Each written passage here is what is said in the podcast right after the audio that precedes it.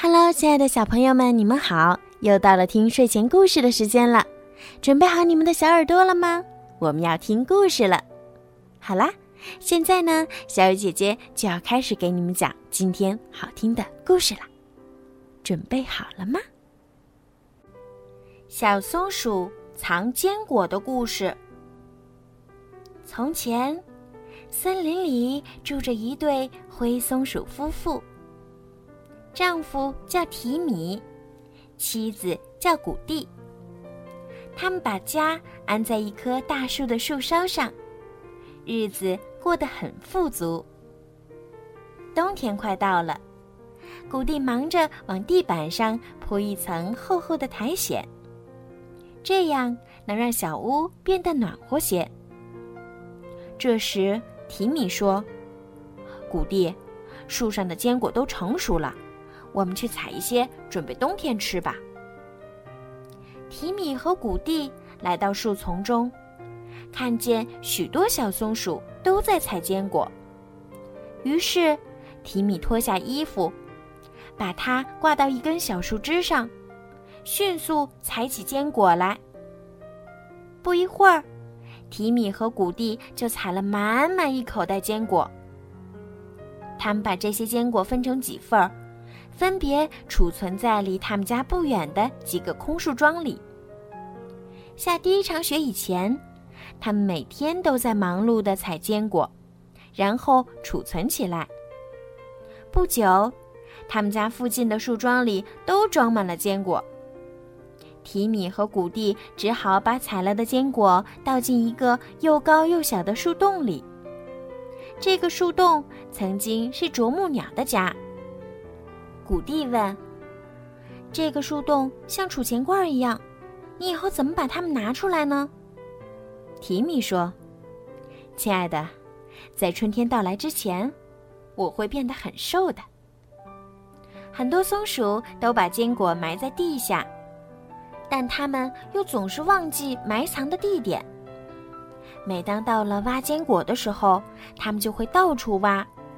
结果把别的小松鼠埋的坚果给挖出来了。丢了坚果的小松鼠没办法，也只好到处挖。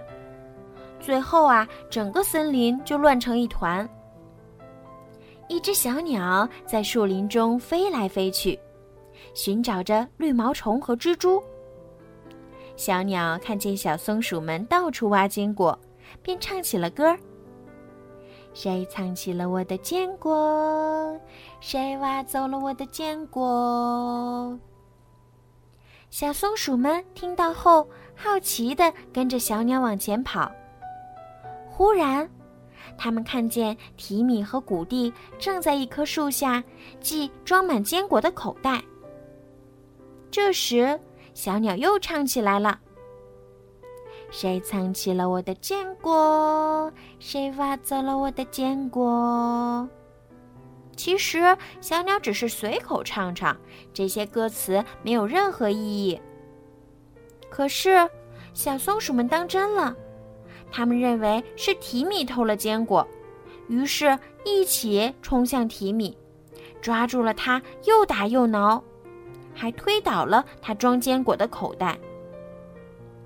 提米吓得赶紧往屋里跑，但是那群小松鼠紧紧地跟着他，还不停地大喊着：“谁偷走了我的坚果？”最后，小松鼠们捉住了提米，他们要把提米扔进啄木鸟住过的那个树洞里惩罚他。那个树洞实在太小了，他们费了很大的劲儿才把胖胖的提米推进去。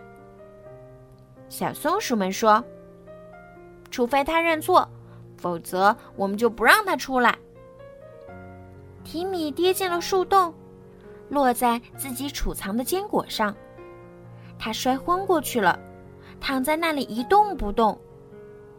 古蒂等了半天也没等到提米，只好提着装坚果的口袋回了家。他很担心提米。第二天早晨。他冒险返回树丛中寻找提米，可是那些无情的小松鼠把他赶走了。过了很久，提米终于醒了，他发现自己躺在一张小青苔床上，全身疼痛，动弹不得。一只小花栗鼠举着一盏灯走到他面前，说自己叫哈奇，并问他感觉好点没有。提米养伤期间，哈奇总是劝他多吃一点儿。就这样，提米变得越来越胖了。谷地又开始采坚果、藏坚果了。现在，他把坚果藏到了一个大树根里。有一次，当谷地把一大袋坚果倒入树根时，他听到了一阵尖叫声，然后，一只小花栗鼠慌慌张张地钻了出来。小花栗鼠说：“我的家已经被坚果装满了。”我的丈夫哈奇受不了，跑出去了。我真不明白，怎么会下起坚果雨呢？谷地说：“嗯，真对不起，我不知道你住在这里。那么，你知道你的丈夫去哪里了吗？”哎，我的丈夫也不见了。小花栗鼠抬头指着高高的树洞说道：“有一只小鸟告诉我哈奇在那儿。”于是。小花栗鼠带着谷地来到啄木鸟的树洞前，他们站在树洞口仔细听着，树洞底下传来一阵坚果裂开的声音。谷地说：“你可以从这个小圆洞钻进去。”小花栗鼠说：“嗯，是的，我可以进去，可我和哈奇吵了一架，它会咬我的。”这时。树洞下面又传来一阵坚果裂开的声音，还有清脆的咀嚼声。谷地向洞内望去，大声喊道：“提米！”提米答道：“是你吗，谷地？”提米爬到洞口，想要伸出头来亲吻谷地，可他实在太胖了，根本出不来。谷地每天都来看提米，就这样。两个星期过去了，一天，森林里刮起了一阵大风，把大树的树梢吹断了，树洞便被打开了。提米爬出树洞，和等待他的谷地打着伞回家了。可是，哈奇还是待在破树洞里不肯回家。哈奇夫人每天都来劝他回家，可哈奇不理他。哈奇在破树洞里又住了一个星期。这一天，他忽然看见一只大狗熊走进了树林。大狗熊四处寻找着，也许它也在寻找坚果呢。大狗熊慢慢的走到哈奇居住的洞旁边，他想看看里面有没有什么吃的东西。这可吓坏了哈奇。他赶紧跳出来，跑回家去了。哈奇淋了雨，又受到了惊吓，回到家后就感冒了。他很难受，身体冷得直发抖，还不停地打喷嚏。哈奇夫人精心地照顾着他。回家后，提米和谷地建了一个坚果储藏室。他们把采集的坚果全部放进这个储藏室里。并用小锁把储藏室的门锁了起来。现在，每当小鸟看到小花栗鼠时，就会唱：“谁藏起了我的坚果？谁挖走了我的坚果？”但是，从来没有人回答他。好了，今天的故事就讲到这儿了。